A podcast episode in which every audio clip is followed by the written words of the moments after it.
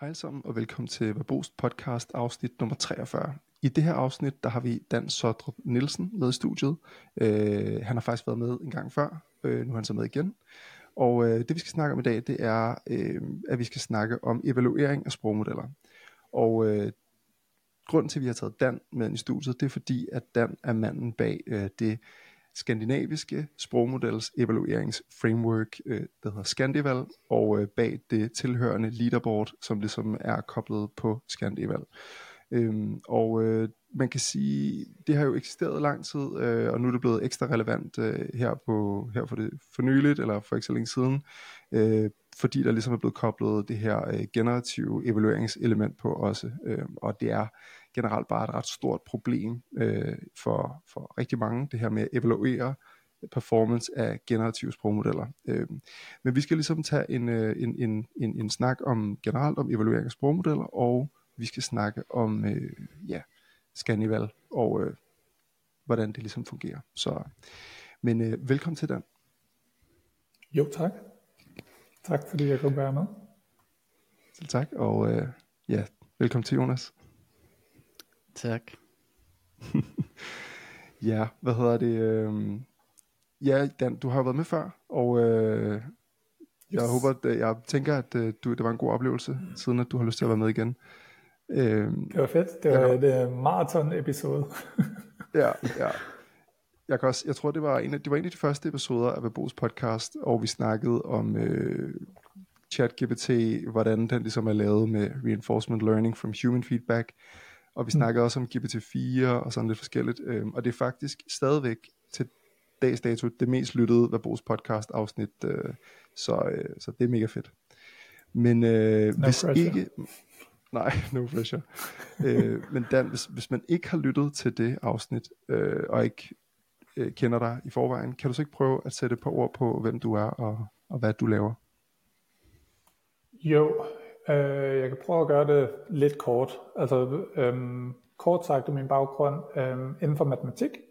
Så jeg kommer med en kandidat i matematik fra KU, og så har jeg sidenhen hoppet over i forskningsverdenen og tog en PhD i matematik, øh, hvor efter jeg hoppede over, ligesom så mange andre, over i data science, fordi data science er det nye, øh, og det var, det var ret spændende. Øh, og næsten allerede fra starten af var det mest af alt det her sproglige element, altså sådan NLP-delen af, øh, af machine learning, som ligesom var mest spændende for mig. Det var den gang, hvor at billeder var helt vildt op i tiden og sådan noget. Jeg synes bare ikke, det var, det var ikke lige så, lige så fedt for mig ligesom at arbejde med. Jeg havde en eller anden tættere forbindelse til, til sprog øh, frem for pixels. Um, men det er jo så bare en, en smagsag, kan man sige.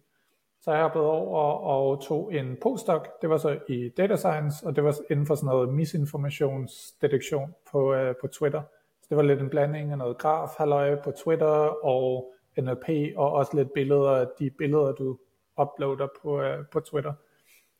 Øh, så flyttede jeg tilbage, det var så over i England, så flyttede jeg tilbage til Danmark igen, og så har jeg arbejdet i en håndfuld forskellige steder. Så jeg har været i nogle startups, jeg har været i Erhvervsstyrelsen, og nu har jeg så været i Alexander Instituttet i tæt på to år nu, tror jeg. Lidt omkring. Øh, og ja, så det er sådan en lidt, lidt sjov sammensmeltning af, at det er sådan, jeg laver stadig forskning, men jeg er samtidig også konsulent inden for machine learning. Så det er sådan lidt en, en blanding, et, et stort sted i, øh, i begge verdener, så at sige, som er meget, meget hyggeligt. Men der laver jeg så primært uh, NLP, um, både på tekst og tale, um, primært på dansk, uh, svensk, norsk. Sweet. Ja, fordi i, på Alexander Instituttet er det sådan, at øh, er, det, er det sådan, når man arbejder der som AI-specialist, som du gør, så er det sådan 50-50 forskning og konsulentarbejde? Ja. ja, lige præcis. Så det er sådan overordnet set, at det det, som øhm, er det det, der ligesom er den overordnede strategi, eller hvad man kan sige. Altså sådan, at alle medarbejdere sådan i snit skal, skal arbejde 50-50. Uh, øh, vi laver selvfølgelig andet end AI. AI-labbet er, er en af de labs, som vi har, men vi har også noget cybersikkerhed for eksempel, og vi har et lab, der hedder Insights, som er um, folk med antropologisk baggrund, som ligesom hjælper virksomheder med at skulle adoptere ny teknologi og ligesom det menneskelige aspekt af det. Øh, og flere forskellige andre, andre labs. Men det er sådan, det der samler også sådan noget tech, kan man sige, øh, i bred forstand. Mm. Ja. Sweet. Spændende. Jeg tænker, om vi ikke bare skal dykke direkte ned i det. Øhm, jeg tænker på til at starte med her. Øhm, kan du ikke fortælle, øh, hvad, bare sådan helt overordnet, hvad er sprogmodeller, og hvorfor har man brug for at evaluere dem? Mm-hmm. Så sprogmodeller Helikopter. kan være rigtig mange forskellige ting i virkeligheden. Altså i princippet, det som det er blevet til i nyere tid, er en eller anden form for statistisk model, typisk, som øh, modellerer sprog på en eller anden måde. Øh, og så øh, med sådan en model kan man så behandle øh, tekst. Øh, man kan også øh, særligt her i nyere tid få den til at generere tekst, men det er sådan det overordnede framework, at det er en model, der ligesom har et, et begreb øh, om, hvad, hvordan sprog ligesom fungerer.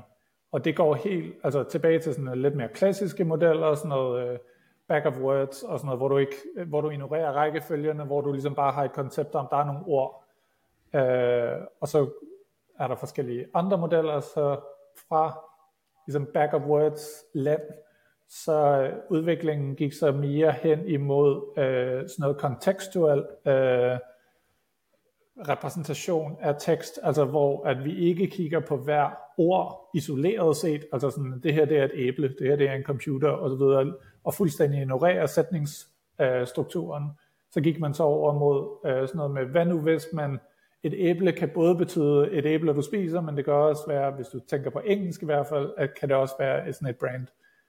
Um, mm.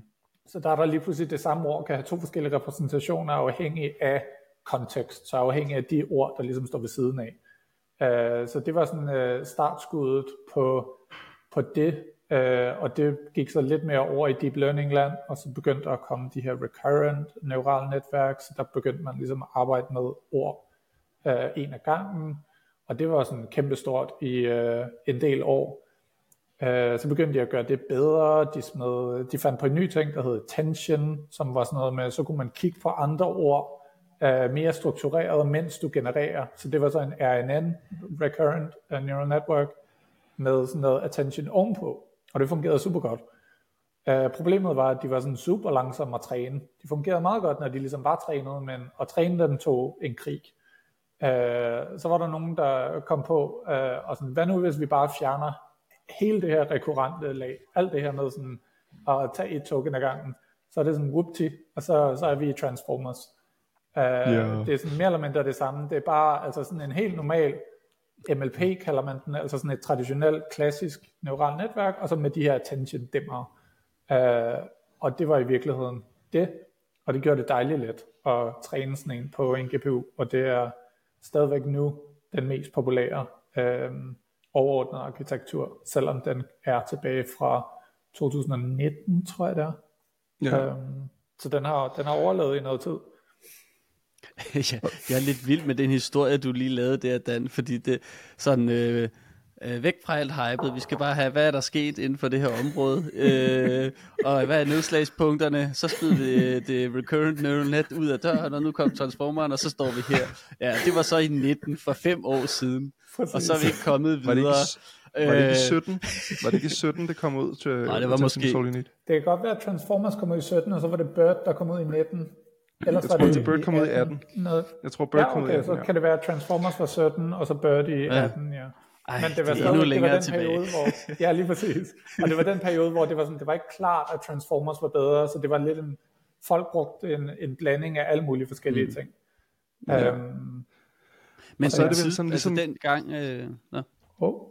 Nej, den, det var bare den gang, der var der heller ikke øh, lige så kort vej fra de der papers så ud til, til open source, synes jeg. Den, den vej er ligesom blevet meget kortere nu. Så hvis der er nogen, der kommer med et paper i dag, så er det bare, bum, jeg har forresten også en model. det er ligesom om, at der er sket noget, noget i, hvordan det der, øh, det der forskning til model og sådan noget, det, det, det er jo gået meget hurtigere nu, ikke? Helt sikkert, og det gætter jeg på primært på grund af penge i virkeligheden. Øh, fordi altså sådan, så der, der er så mange penge i det nu, at det er ligesom vokset og vokset og vokset, og det er, gætter jeg på tech-giganterne, der ligesom har øh, været ude og ligesom rullet maskinen lidt hurtigt, eller sådan noget, og så skal forskerne verden rundt ligesom prøve at følge med. Øh, det er til den anden vej fordi, rundt nu, ikke? ja, ja, lige præcis. um, men ja, det går virkelig hurtigt, og der skete også en masse dengang, men overhovedet ikke lige så altså, eksplosivt, som det gør, som det gør nu i hvert fald. Mm. Men så er der vel også et eller andet, så har man så de her sprogmodeller, øh, og der, der tror jeg også, det er måske vigtigt at nævne det her med, at de her sprogmodeller træner man jo ligesom til at forstå sprog, og være gode til at forstå sprog.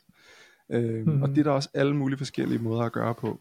Og det er jo vel i virkeligheden der, hvor at uh, evalueringen af, hvor gode de er til at forstå sprog, kommer ind. Øh, fordi så, så hvis man har en metode til at lære dem øh, at forstå sprog, øh, eller en træning af en sprogmodel, øh, som er performer på et niveau, øh, så har man en mm. anden, et, en sprogmodel, som er trænet på et andet datasæt, så er man måske nysgerrig på, hvad for en af dem forstår bedst sprog, eller er bedst til at generere sprog. Øh, og det er så vel egentlig her, hvor det, er vigtigt, det kommer ind det her med evaluering. Altså, øh, det, vil i virkeligheden, det handler vel i virkeligheden om, at øh, prøve alle mulige forskellige ting, og så se, hvad der virker bedst, og hvis man finder noget, der virker bedst bedre end noget andet, så er det den vej, man går øh, aktivt, ikke? Ja, lige præcis. Og det er sådan, hele konceptet om evaluering i de her sprogmodeller har altid været sådan, altså lidt kaotisk, lidt vilde vesten og lidt øh, eksplorativt på et eller andet plan. Fordi det er sådan, vi er kommet lidt tættere på at have en, en bedre idé om, hvad er det for nogle ting, som man ligesom skal, eller hvordan man kan differentiere mellem de her sprogmodeller, altså hvordan man kan måle, at en er bedre end den anden, men vi er stadigvæk ikke engang i nærheden af et, et sted, hvor at man kan lave øh, altså 100% pålidelige evalueringer af de her modeller, fordi at det er svært at famle om øh, ligesom ramme alle de forskellige ting, som de skal kunne. Så man har over tiden ligesom forsøgt at øh, lave, man kan tænke på det som sådan en IQ-test, eller sådan noget, altså hvor at en, hvis du tager en IQ-test, så får du en masse spørgsmål øh, i hovedet, og de her spørgsmål har typisk ikke rigtig noget at gøre med noget, du vil lave i praksis. Øh, sådan at du får øh, det ikke, fem mønstre, og så skal du øh, finde det naturlige fortsættelse af det her mønster, eller et eller andet. Um, men på samme måde, så prøver vi så at komme på opgaver, uh, som de her sprogmodeller skal løse, ikke fordi vi nødvendigvis er interesseret i opgaverne selv, ligesom IQ-testen, men fordi vi er interesseret i at, eller vi håber på, at det vi måler er korreleret med dens, hvad kan man sige, faktiske evner til at lave de ting, som folk er interesseret i. Mm. Um, så ja, så det har været, som altid har, øh, hvad kan man sige, lavressourcesprog, ligesom dansk og alle mulige andre sprog, de har været lidt, øh, hvad kan man sige, bagud i forhold til store sprog som engelsk og kinesisk for eksempel. Uh, så engelsk, særligt på engelsk har der været flere forskellige uh, evalueringsbenchmarks og en masse, altså de svømmer i evalueringsdatasæt, og opgaven for dem er, at de ligesom skal finde ud af, hvad er det for nogen, der er de rigtige, og hvad er det for nogen, der er de bedste at ligesom måle på. Hvor at vi har lidt et andet problem her uh, for os. Det begyndte at blive bedre, men at vi skal ligesom prøve bare at få noget, og så kan vi ligesom forbedre det undervejs, men at håbe på, at det noget øh, har en eller anden form for korrelation med, med det, som vi faktisk er interesseret i. Um, så det er det, mm. som ja, meget af det her arbejde med Skandevalg, som jeg arbejdede på i sådan noget tre år nu, øh, har handlet om. Ja, så måske skulle vi ligesom, nej, øh, bare Ja, jamen, jeg, jeg, jeg skal bare lige, øh, man kan vel egentlig godt sige, og det ved jeg ikke, det ved du måske, Dan, er Scannival egentlig ikke det eneste, vi har lige nu? Sådan, uh, eller er der andre derude, der prøver noget af det samme? altså, der er selvfølgelig andre evaluerings uh, tools, uh, ish. altså igen, de, nærmest de alle sammen er på engelsk eller kinesisk. Igen, det er sådan de to største sprog, så vidt, uh, så vidt jeg lige ved. Øh, der er, der findes andre, men det bliver gjort på meget sådan en ad hoc basis. Mm. Øh, så er det sådan noget med, at der er nogen, øh, der er for eksempel nogen op i Norge, som udgav nogle modeller for noget tid siden, og de skulle selvfølgelig evaluere de her modeller, så lavede de deres eget hvad kan man sige, mini-benchmark. Altså de lavede, de valgte nogle datasæt, og så evaluerede de uh, de her modeller, de lavede nogle scripts, som ligesom evaluerede de her modeller, og så fik de sat et leaderboard op. Men problemet med de her ad hoc metoder er, at de er ad hoc, så, det bliver meget svært at sammenligne modeller, og også at de bliver ikke vedligeholdt. Det, sådan, det hører ligesom til det her paper, og så den her, de der 5-10 modeller, de sammenlignede sig med, de er ligesom sat i sten, og så bliver der typisk ikke opdateret mere på, på det leaderboard. Um, mm. Så det er, så Skandeval er måske, i hvert fald på de skandinaviske sprog, tror jeg, det eneste framework, som ligesom har, har holdt, har fulgt med tiden, kan man sige. Og som bliver ved med at, ligesom at være der og blive opdateret og maintained.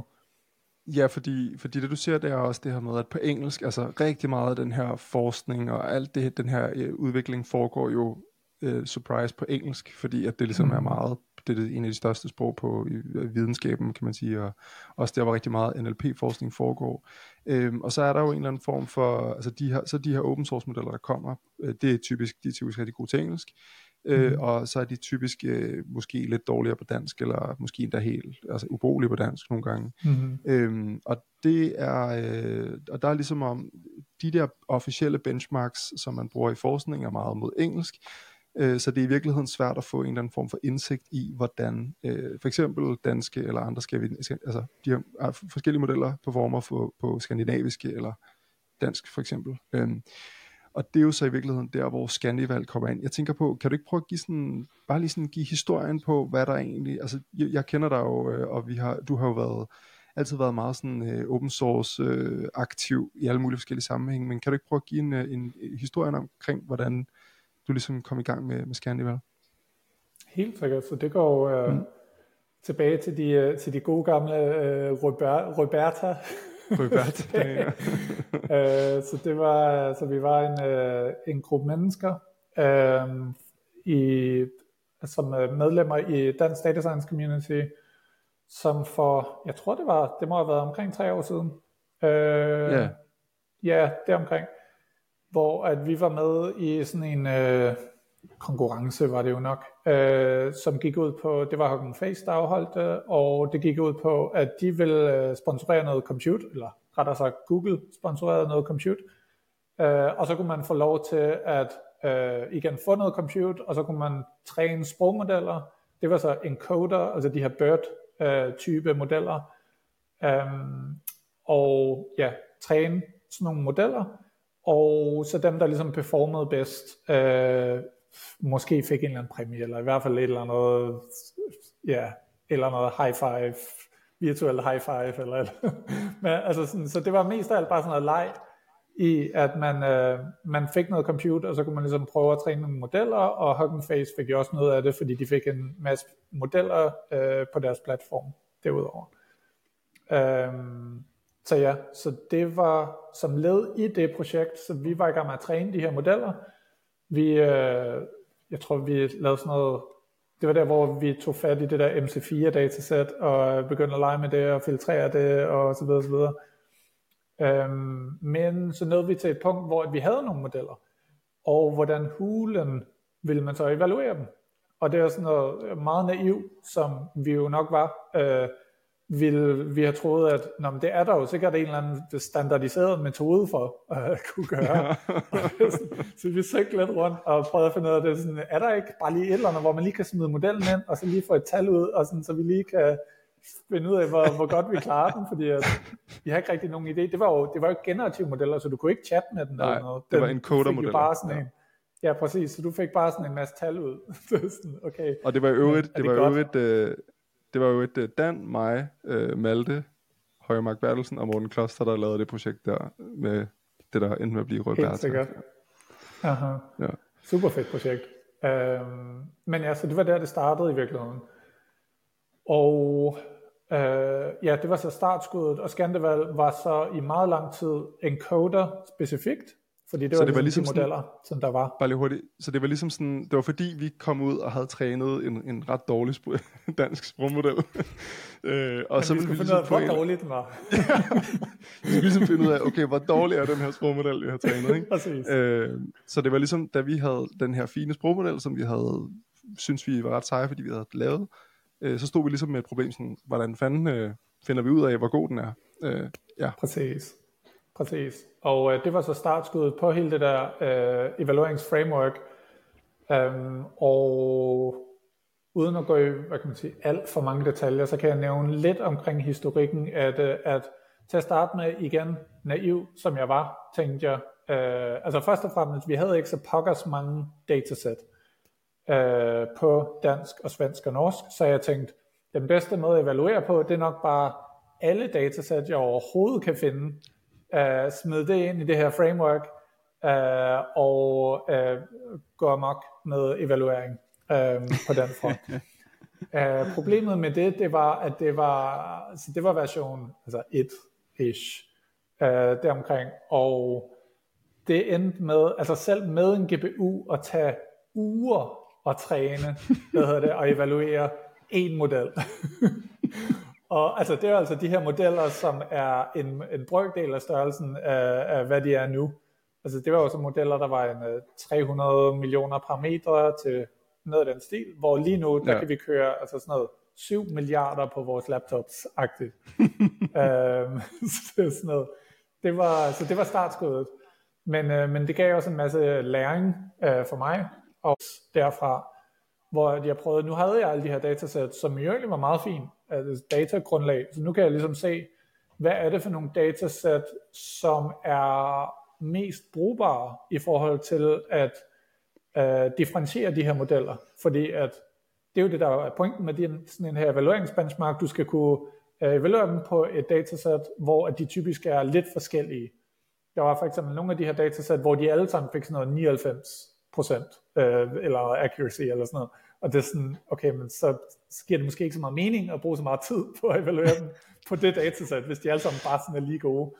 Øhm, så ja, så det var så en stor filtreringsproces, og det har været sådan en løbende proces med at skære nogle af datasættene væk, og så tilføje nogle nye, eller erstatte øh, datasættene, når der kommer nye datasæt tilgængelige. Øhm, så det har været den ene dimension af det, altså antallet af datasæt. Øhm, så var der en anden dimension af det, som var, øh, hvordan kan man lave sådan et her evalueringsframework mere robust. Og hvad betyder det så? Uh, det er mere eller mindre alle de evalueringsframeworks, der var på det tidspunkt, også på engelsk. Og det er på sin vis stadig tilfældet i dag på de engelske uh, evalueringsbenchmarks, også de her generative modeller, det er, at de laver sådan, hvad man kalder punktestimater. Så de laver, du evaluerer på et eller andet datasæt, så får du et tal ud, og så siger de, det her det er tallet. uh, men hvis vi går tilbage til den her IQ-test ting, altså mange folk er måske fuldstændig uinteresserede i præcis, hvor godt den klarer sig på det datasæt. Altså de vil gerne have et eller andet mål for, hvor god er den her model generelt set, også med forskellig støj, og det kan godt være, at det ikke lige er helt perfekt hver gang, og, og så videre, og så videre. Øhm, men det bliver der øh, meget sjældent øh, selv nu taget højde for.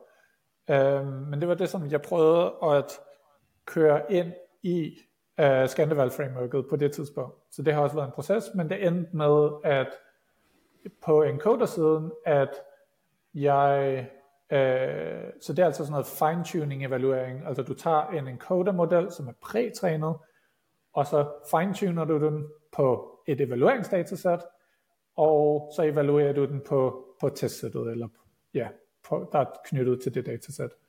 Øh, men for at ligesom måle den her usikkerhed, eller den her støj, øh, så laver jeg det, som man kalder bootstrapping, hvor at, hvad nu hvis man, øh, i stedet for at træne på hele øh, træningsdatasættet, og evaluere på hele testdatasættet, så samler vi fra træningsdatasættet altså lige så mange samples, som, som der var i træningsdatasættet, men med replacement, som betyder, hvis der nu er, lad os sige et øh, dumt eksempel, hvis der nu er 10 eksempler i det her træningsdatasæt, øh, så forestiller man, at man har de her 10 eksempler, som 10 kugler i en eller anden øh, pose, og så tager jeg en kugle op af posen.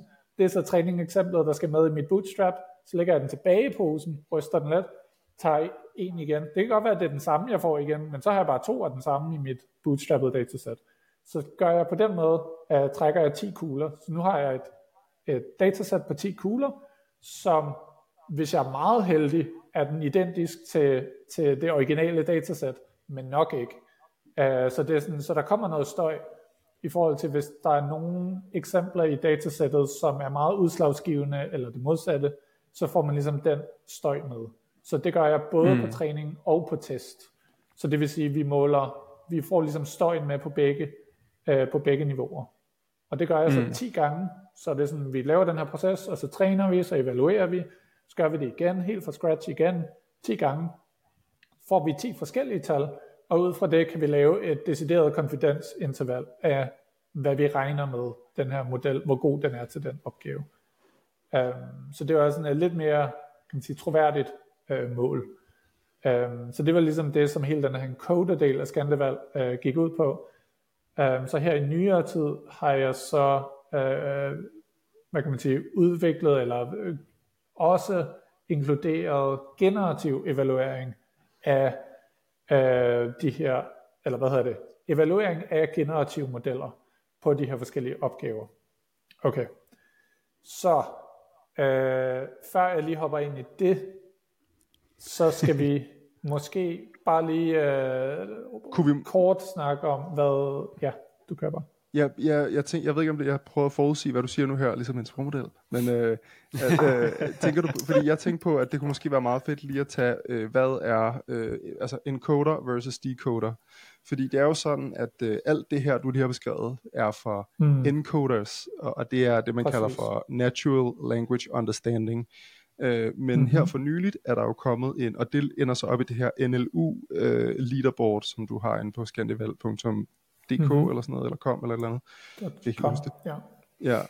Øhm, men her for nylig er der jo kommet et NLG, uh, øh, Natural Language Generation Leaderboard, med no, øh, som er mm-hmm. lidt en anden type, øh, hvad skal man sige, uh, benchmarks, fordi den evaluerer uh, det, der man kalder for decoder-modeller, eller generative modeller.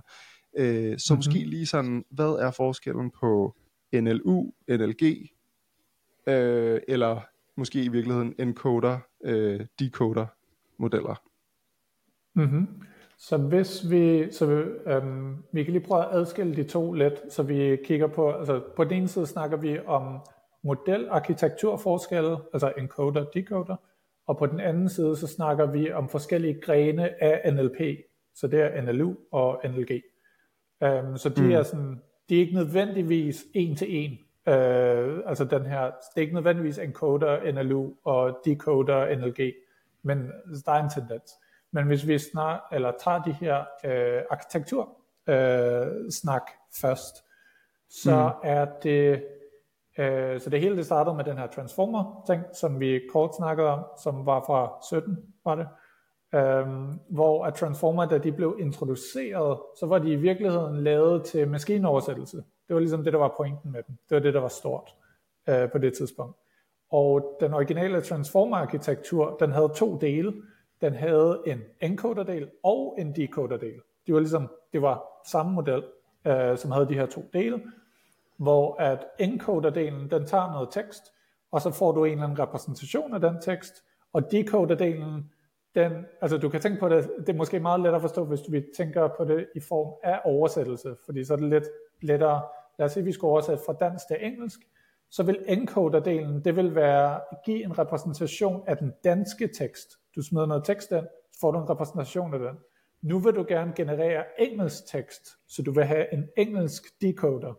Så der bliver den danske øh, encoded del smidt ind i decoderen, og så skal den ellers generere engelsk tekst. Øh, så det var ligesom sådan, at det hele, det hele blev bygget op. Um, så det er det, man kan, nu om dagen kalder man den her, altså dobbeltarkitektur, uh, for sequence to sequence. Um, du smider en, en, altså en følge eller en sekvens af tegn ind, eller ord ind, og du får ligesom nogle ord ud. Så det er lidt det, vi tænker på, når vi tænker på sådan noget chat-GPT og sådan noget, men teknisk set er det lidt anderledes. Anyway, det er blevet standard uh, begrebet at kalde sådan nogle for sequence to sequence. Men så derfra, øh, så tog de den her arkitektur og sagde, hvad nu hvis vi bare fjerner halvdelen? og så, øh, så fjernede de halvdelen. Og så, øh, så havde du encoderdelen. Øh, Fuck som, så, som så yeah. udelukkende bare kan give den her repræsentation, altså de her tal ud. Og det var det, der så, der så ledte til BERT og så videre og så videre. GPT-2 øh, var nok en af de første, hvis ikke den første, øh, rene decoder-model. Øh, så det var dengang øh, OpenAI var open, og, øh, og det, den de trænede og udgav open source, og, og så videre og så videre. Øh, og den er på, ligesom med encoder, altså bare den her originale transformer-arkitektur, hvor vi ligesom bare har fjernet den, den første del. Så der øh, har vi ikke sådan en, en masse tekst, vi analyserer og smider ind i uh, decoderen. Uh, vi smider bare, altså vi tager bare teksten som den er, og så skal decoderen ligesom læse teksten undervejs, i stedet for at den får sådan en kæmpe blok af tekst, som den ligesom kan bruge på forhånd. Jeg, jeg øhm. fornemmer lidt en tendens, øh, Dan, i, i, i vores øh, forskning her, at hvis bare vi sletter noget kode, så bliver det bedre. Ja, det lyder rigtig ligesom godt. alle gode kodebaser. ja, lige præcis. Hvis nu vi bare sletter noget kode, så skal det nok blive godt. Øh, det, jeg kunne godt tænke mig lige, før vi går videre, så lige høre, ja. fordi at øh, den der, jeg har også hørt, og nu er jeg ikke så meget nede i arkitekturforskning på det der, men øh, det er du meget mere. Men jeg har jo hørt rigtig meget, at øh, ja, ja, encoder, decoder, men på en eller anden måde, så har den der decoder også en eller anden repræsentation, øh, før den går videre til det ene lag, til det næste, og så ud i den anden ende. Og det er ikke en form for encoding, men jeg kan bare ikke gå ind, og den er ikke interpretable på, den, på samme måde som de gamle encoder måske, eller vi ved ikke præcis, hvad det er for en repræsentation, vi ved bare, det er en eller anden intermediate repræsentation. Kan man ikke godt sige det, eller er jeg helt skæv på det?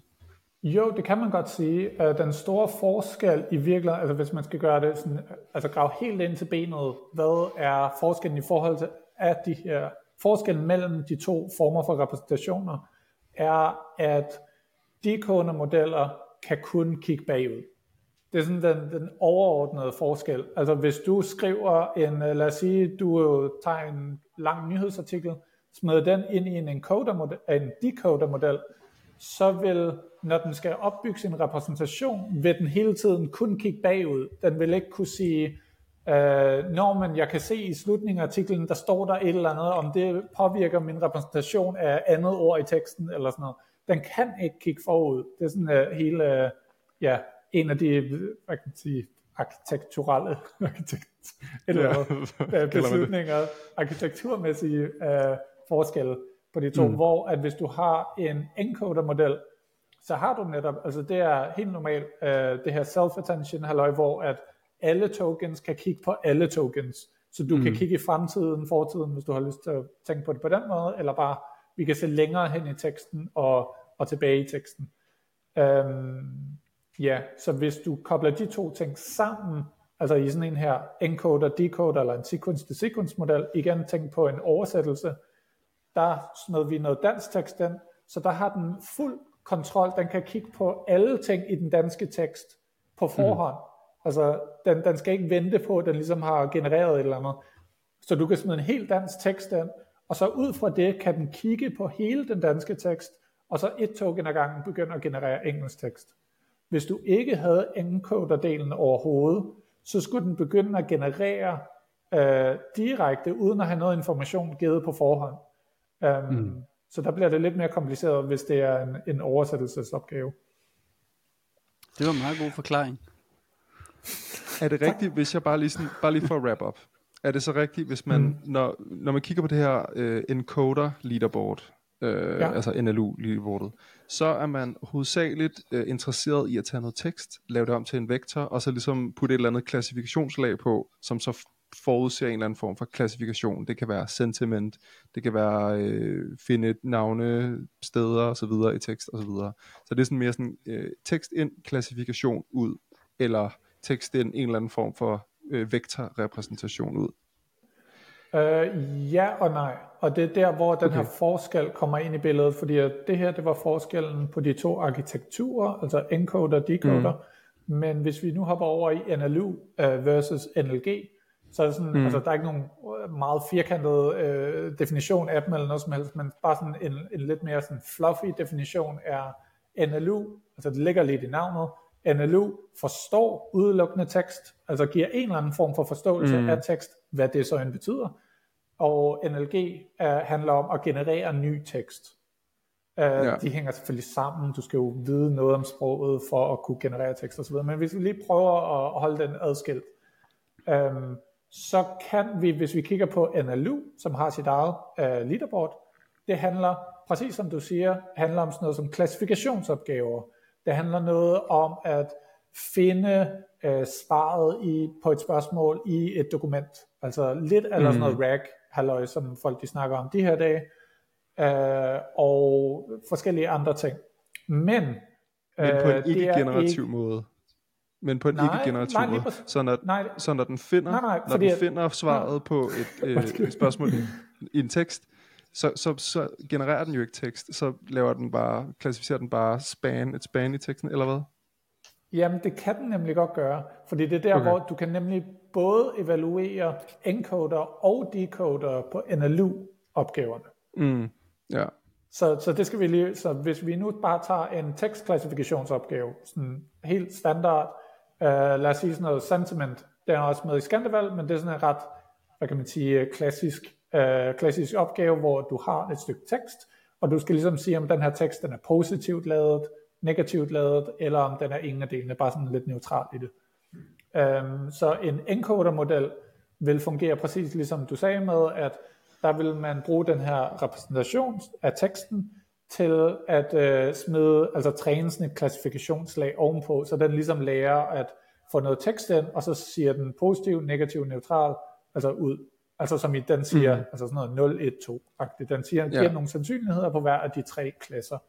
Uh, og det er ligesom den klassiske, hvad kan man sige, nu er det blevet den klassiske metode, men, men ja, det er altså de her encoder-modeller. Øh, uh, decoder-modeller, der kan du evaluere den her type opgaver på flere forskellige måder, faktisk. Uh, og de forskellige leaderboards på engelsk bruger forskellige metodikker og også, så det er sådan lidt spændende. Um, men vi kan lige prøve uh, kort at, at gå igennem dem. Der er sådan den helt, uh, hvad kan man sige, naive, altså det virker, så det er ikke fordi det er en dårlig måde eller noget, men det er ligesom den, den letteste at forstå, det er at øhm, du tager sådan et her stykke tekst, og så øh, kan du måske lige, du kan give den en instruks, eller du kan, øh, hvis det ikke er instruction tunet, kan du ligesom formulere det på en lidt anden måde, så det alligevel er en instruks. Øh, point, øh, og så siger du tekst, kolon, og så giver du noget tekst, og så siger du svar, kolon, og så giver du den til øh, din øh, decoder-model, og så skal den ligesom skrive positiv. Altså den skal ligesom ja. bare sige, skrive ordene, øh, eller negativ, eller neutral. Svaret. Præcis. Så den skal generere øh, svaret i naturligt sprog. Præcis. Og ja. der, skal du, der er der sådan noget postprocessering, fordi så skal du så tage i virkeligheden arbitrær genereret tekst, og finde ud af, hvad for et label skal jeg ligesom smide den øh, genererede tekst på. Typisk er de fleste af dem kan godt lære ret hurtigt, altså, de lærer, altså vi træner dem ikke eller noget, men at de fungerer godt nok til, at de ligesom nærmest altid siger positiv, negativ, neutral. Så på den måde er det jo meget, meget let. Men der er særligt de små modeller, kan godt bare sige sådan noget nonsens nogle gange, så der skal man ligesom kunne dele med det. Men det er metode nummer et ud af, lad os, lad os tage to, de to store metoder. Så den ene metode er ligesom bare tage tekst, som den er, altså bare sige, at du skal generere det her label, øhm, og så kan man bruge sådan noget word edit distance eller sådan noget til ligesom at finde ud af, hvad er, hvad er den tætteste, det tætteste label her. Øh, men en anden metode, som er den mest populære metode at evaluere open source modeller på. Man kan ikke gøre det med øh, OpenAI's modeller, fordi at de ikke giver sandsynligheder med i deres output mere. Det plejede de at gøre, men det gør de ikke mere.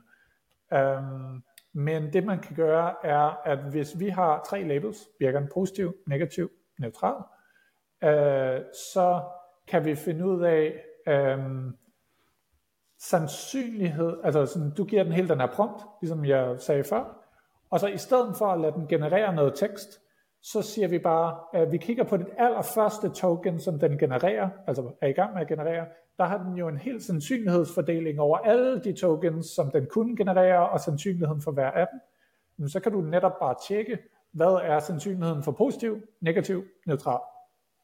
Hmm. Ja. Og tage den, der ligesom er mest sandsynlig. Der og så ignorerer lige... du alt andet. Ja, lige præcis. Ja. Uh, så den tredje metode er faktisk ikke at ignorere alt andet, men bare kigge på sandsynligheden for top token. Det svarer bare til at generere token, men det er ligesom den, den klassiske øh, og mest populære måde er at kigge på sandsynligheden for positiv, negativ, neutral i det her tilfælde. Um, og det er også det, som der bliver gjort i Skandevalg for open source modellerne. Altså den bare kigger på det her token. Mm. Uh, der er selvfølgelig nogle, nogle fixfaktorier og nogle øh, grænsetilfælde, irriterende tilfælde, som man skal dele med. Det er nu, hvad nu hvis at positiv ikke er et token? Hvad nu hvis den her model, den tokeniser den i prosi, og så tiv? Tiv. Hvad, hvad, hvad gør vi så? Fordi så har du lige pludselig, skal du så ud og have to sandsynligheder og gange den sammen, eller eller andet. Uh, så der kan man også gøre det på forskellige måder. Uh, hvor at det, som jeg gør i Skandevalg, er det, som uh, er en af de også mest populære metoder. I virkeligheden bare, du tager det første token, så i det her tilfælde vil det være posi, og så siger, hvad er sandsynligheden for det? Og, sådan, og glem mm. tiv, fordi så er det ligesom forstået, at den vil nok have genereret tiv, hvis den begynder med posi, og du har sagt, den skal sige positiv, ne- neutral eller negativ. Det, det er måske en færre, færre antagelse. ja, posi, altså, ja, jeg kan, jeg kan berette om, at uh, det danske sprog, det er klippet uh, godt og grundigt i stykker uh, i OpenAI's uh, GPT-4. Uh, de tokens, der kommer ud og genererer dansk, det er Præcis. simpelthen det rene volapyk. Præcis. ja. Og det er ret morsomt at se sådan et, uh, hvad kan man sige, sådan en liste af tokens genereret fra den der, hvor man bare sidder og tænker, hvor er de ord, jeg leder efter?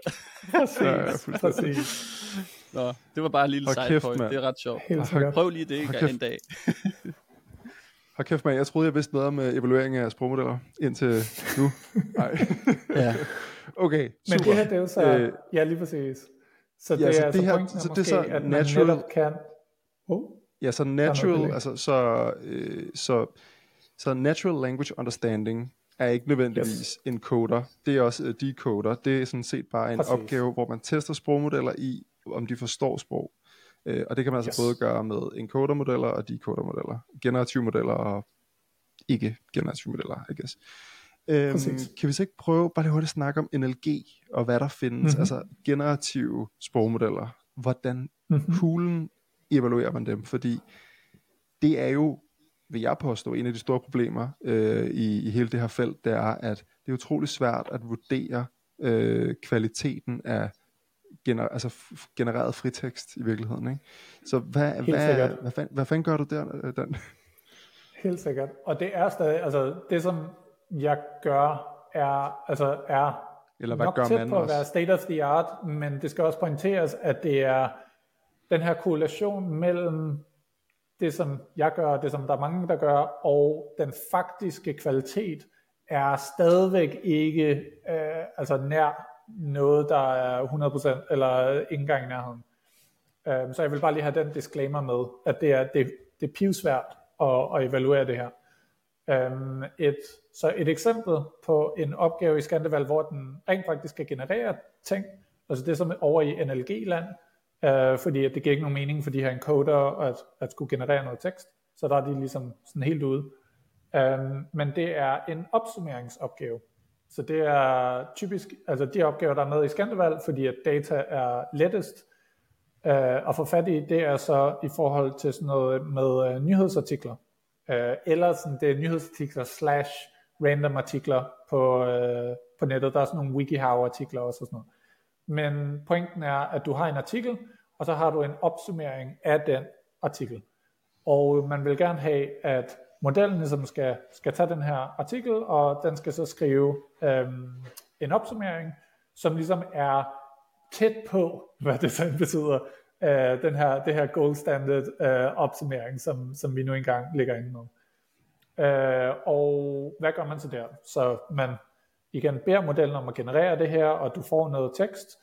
Øh, så nu har du altså noget genereret tekst, og du har det, som, ligesom det, det, som vi tror, at det burde være. Øh, så nu er vi så over i metrikland. Øh, hvordan kan man måle de her to ting er tæt på hinanden?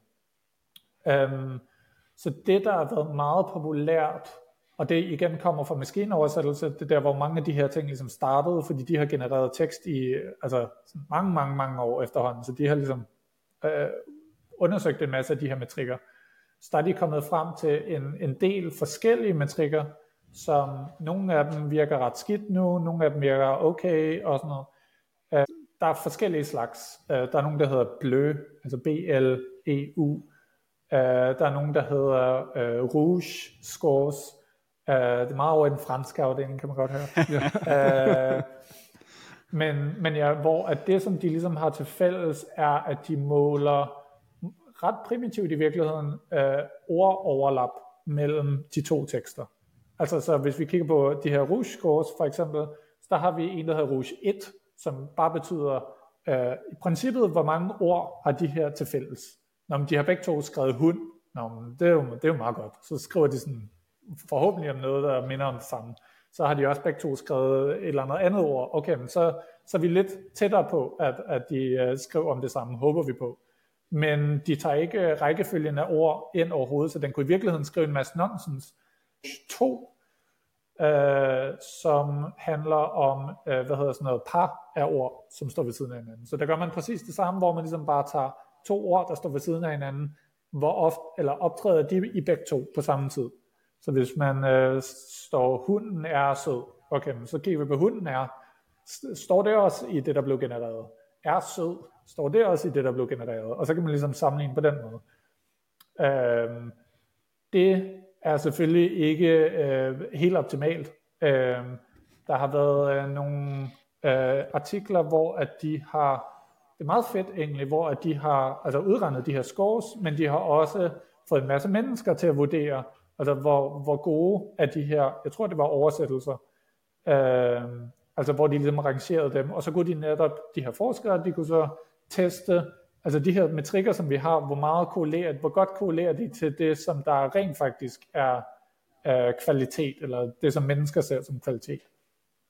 Um, og da de her rouge scores, altså det var sådan relativt dårligt. Altså det var sådan noget 15-20 procent, tror jeg det var, øh, korreleret.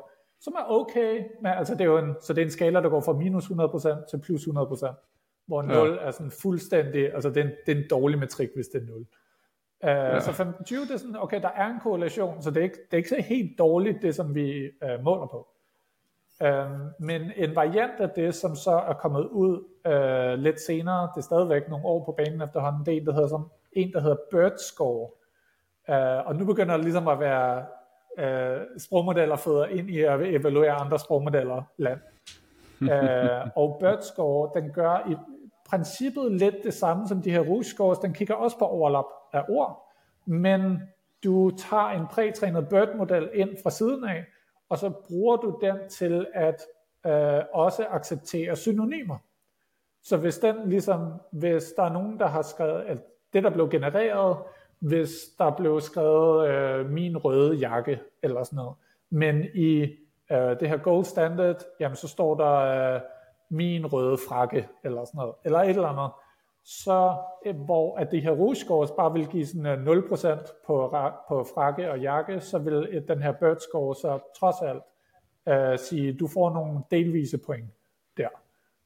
Øhm, så det er sådan ordnet set. Den har også blevet vist i det her studie, at den vil korrelere bedre med menneske evalueringer. Men vi er stadigvæk nede i sådan noget, jeg kan ikke lige huske, hvad det var, et sted mellem 25-30% eller sådan noget. Så vi er et stykke fra. Øh, og det afhænger selvfølgelig også af, hvilken BERT-model man bruger, og så begynder det at blive sådan et eller andet. Men BERT score, det er det, der bliver brugt i Skandevalg. Øh, jeg rapporterer både BERT score, og så også, jeg tror det er Rouge 1, Rouge 1 eller Rouge 2, en af de her øh, mere rigide scores, bare så man har ligesom begge dele med.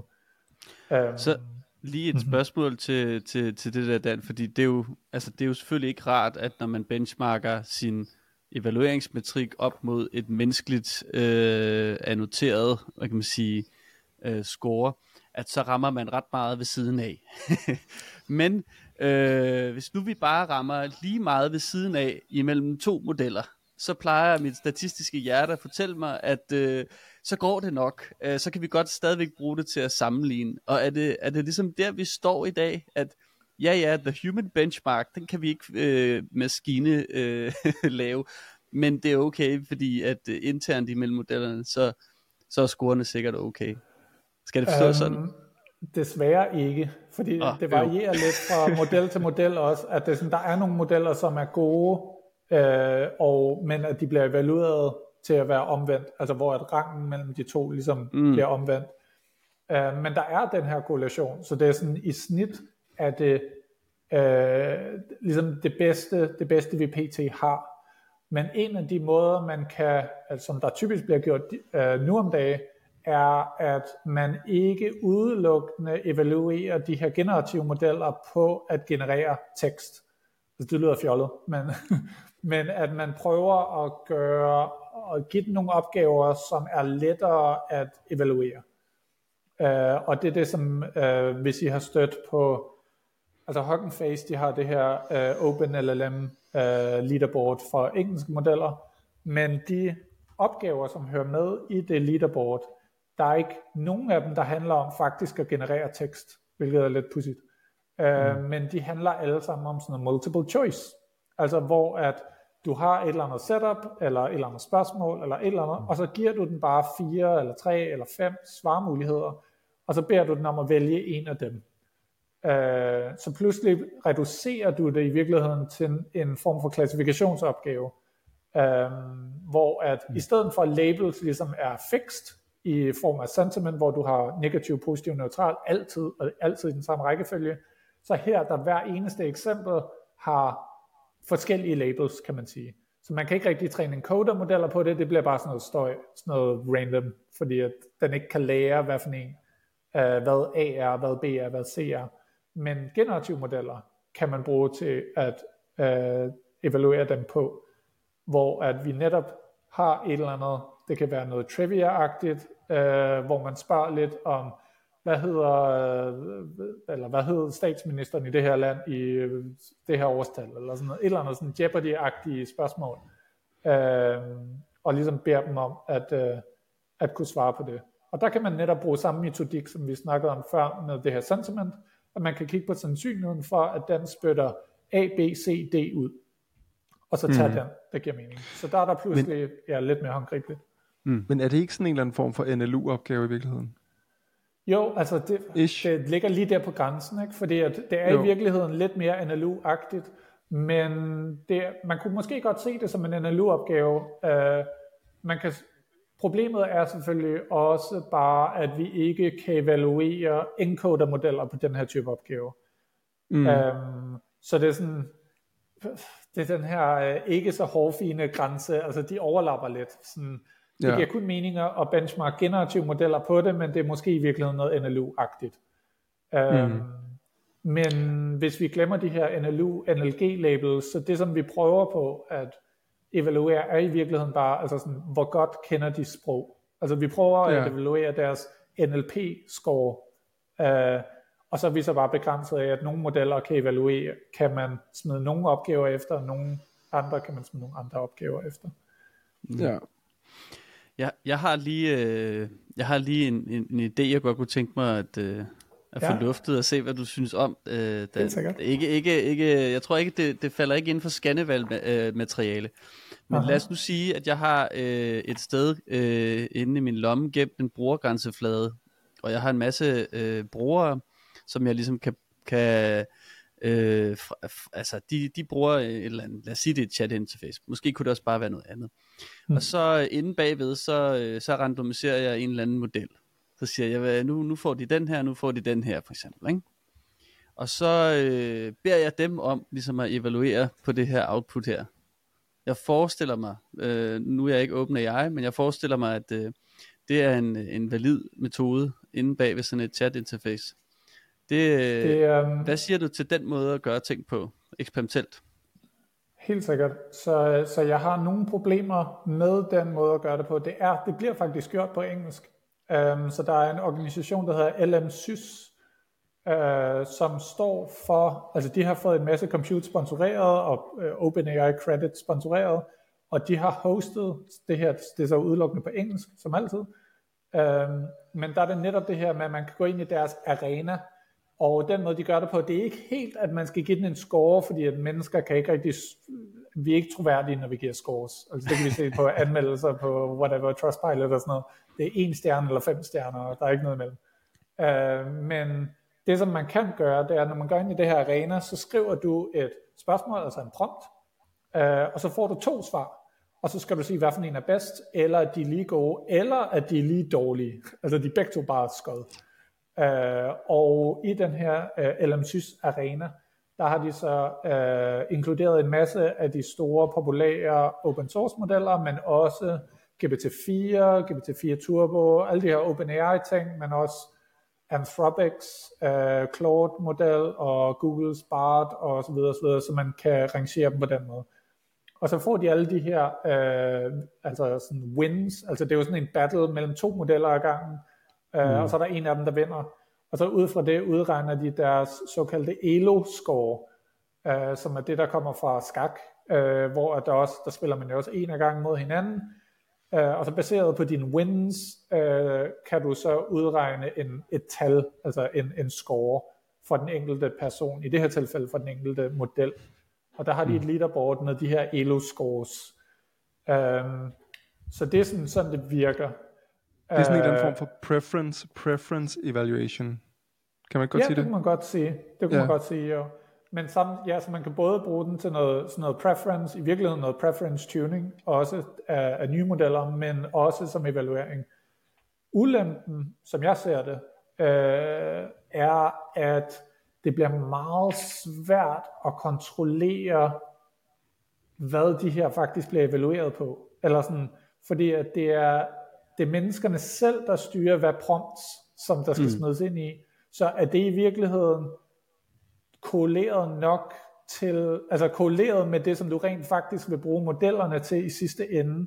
Det er der mm. ikke nødvendigvis noget, der, der siger for, altså sådan, hvis der er nogen, som vil bruge en sprogmodel, de har en helt konkret use case, så tror jeg, det er de færreste, som siger, Nå, men jeg går da lige ind i arenaen og, og, og bruger ja. en sprogmodel.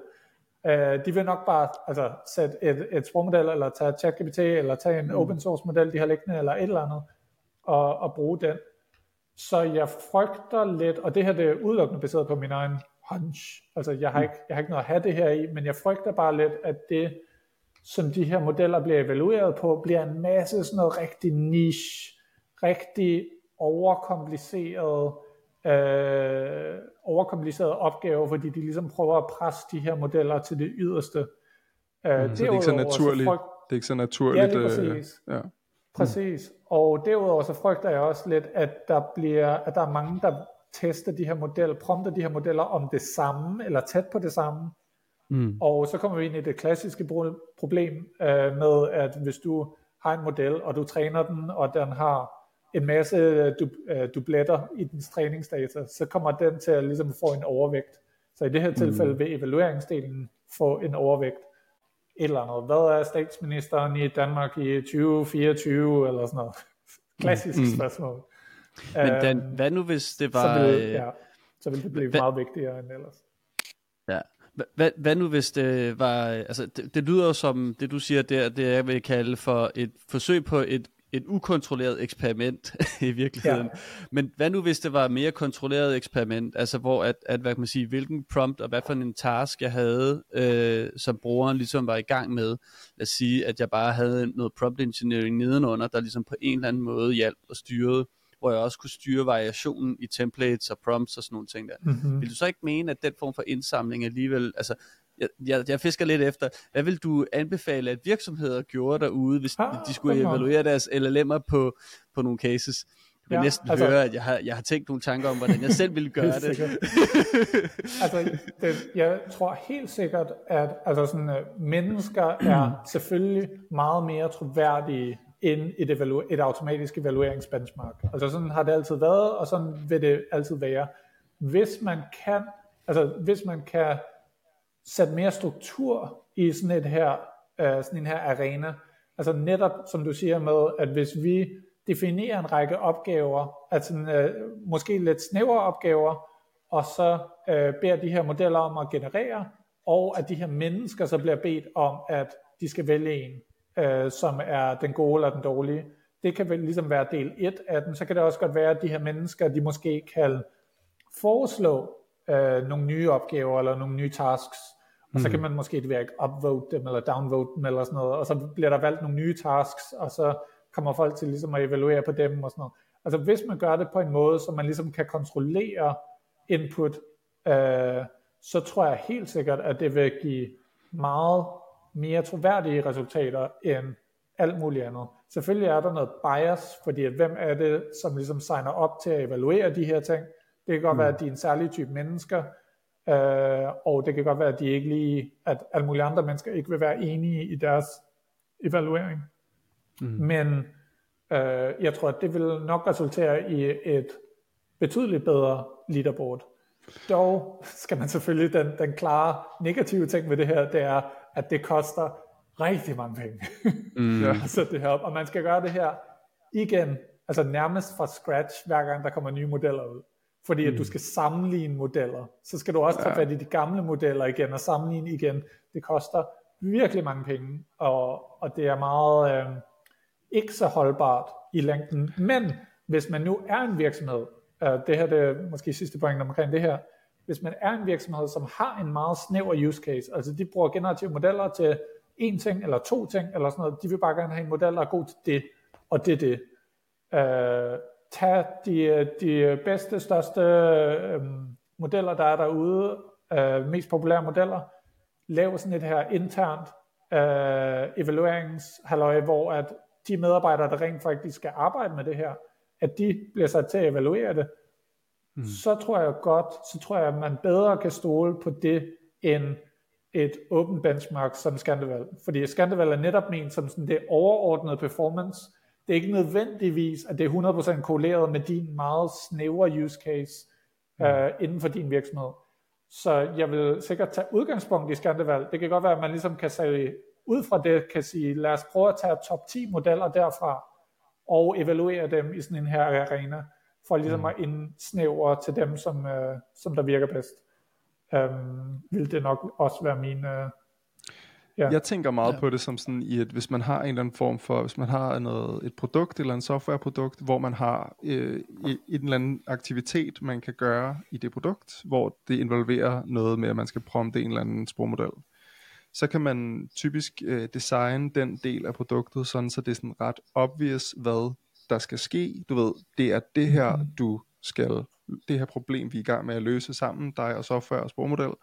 Øh, du ved, og så kan man, så kan man, hvis man så finder på en eller anden måde at øh, få indsamle feedback på, øh, så kan man, så kan man ligesom ja, med ret høj sandsynlighed forvente, at folk godt er med på, at det er det her setup, og de forstår godt det der, der skal ske, og de kan give feedback på en eller anden måde, som er, giver mening i forhold til det, de gerne vil opnå.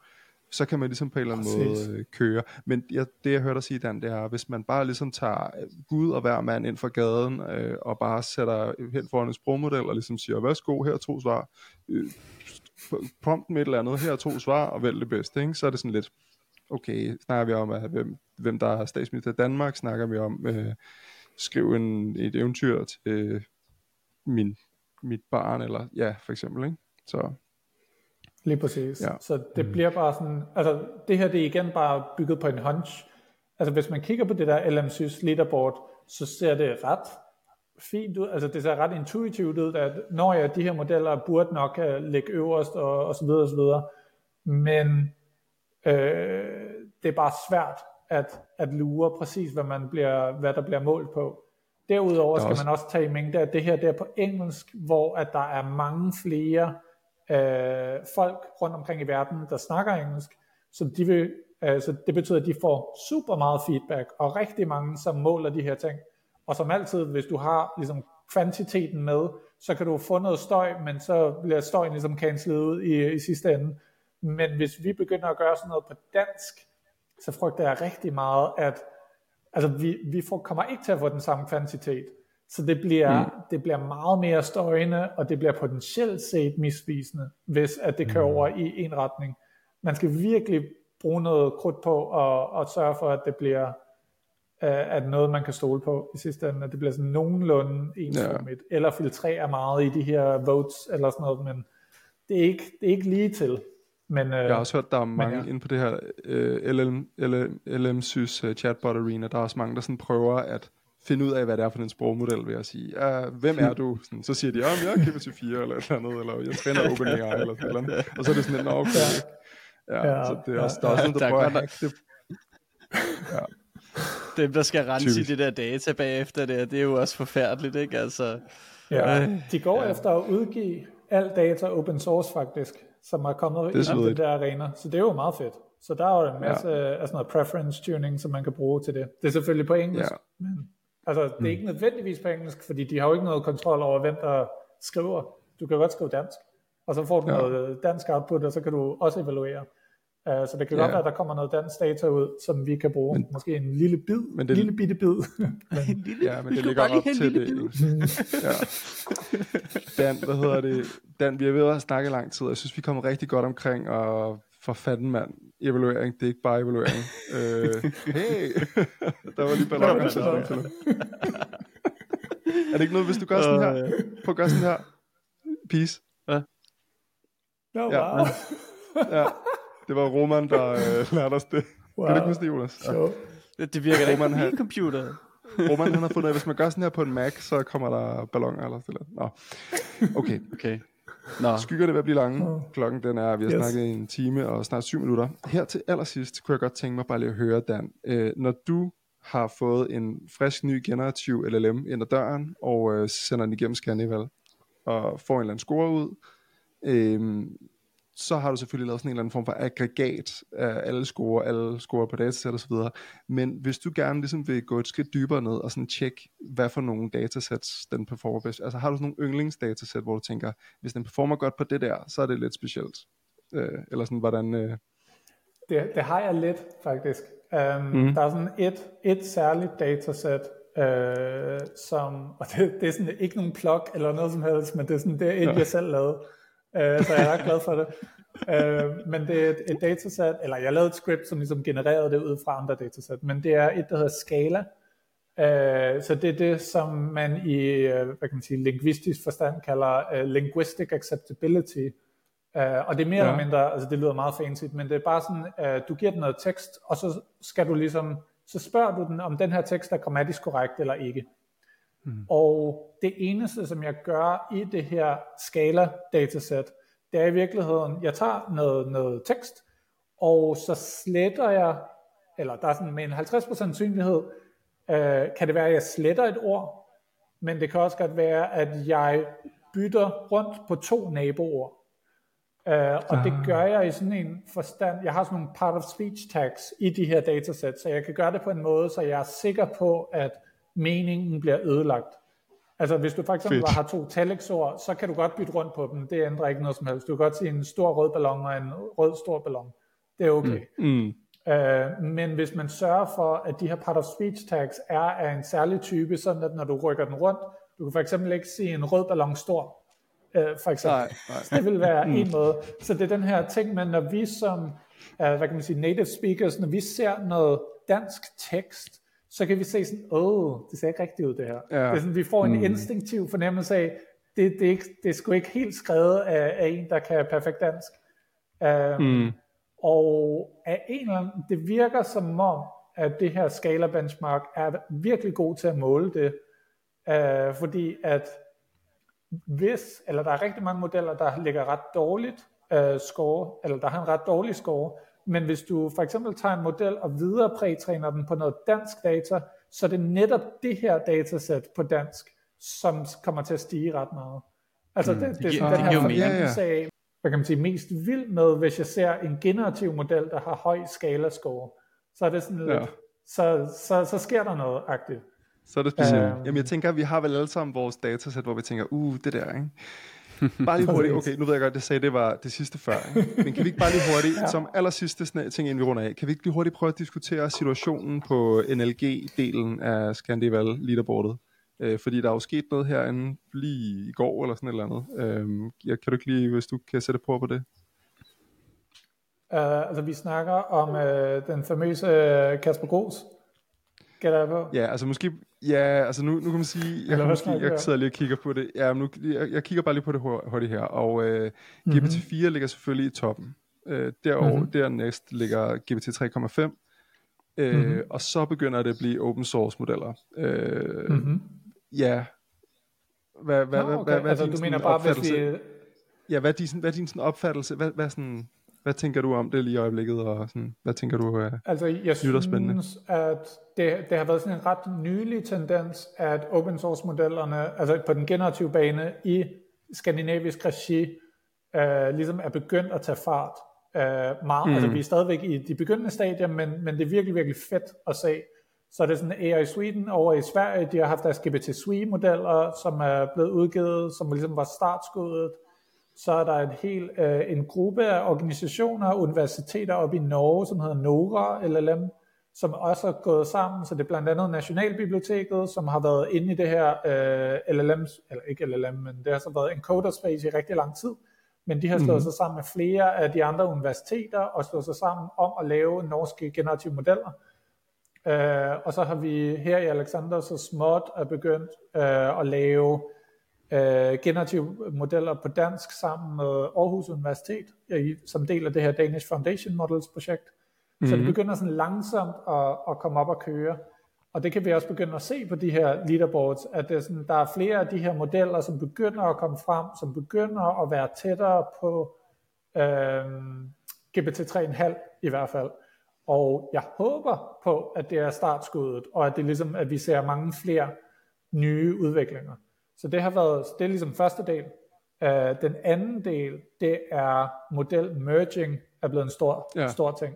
Og det kan vi lave et helt podcast om, så jeg kommer ikke til ja. at lave uh, gå i dybden her.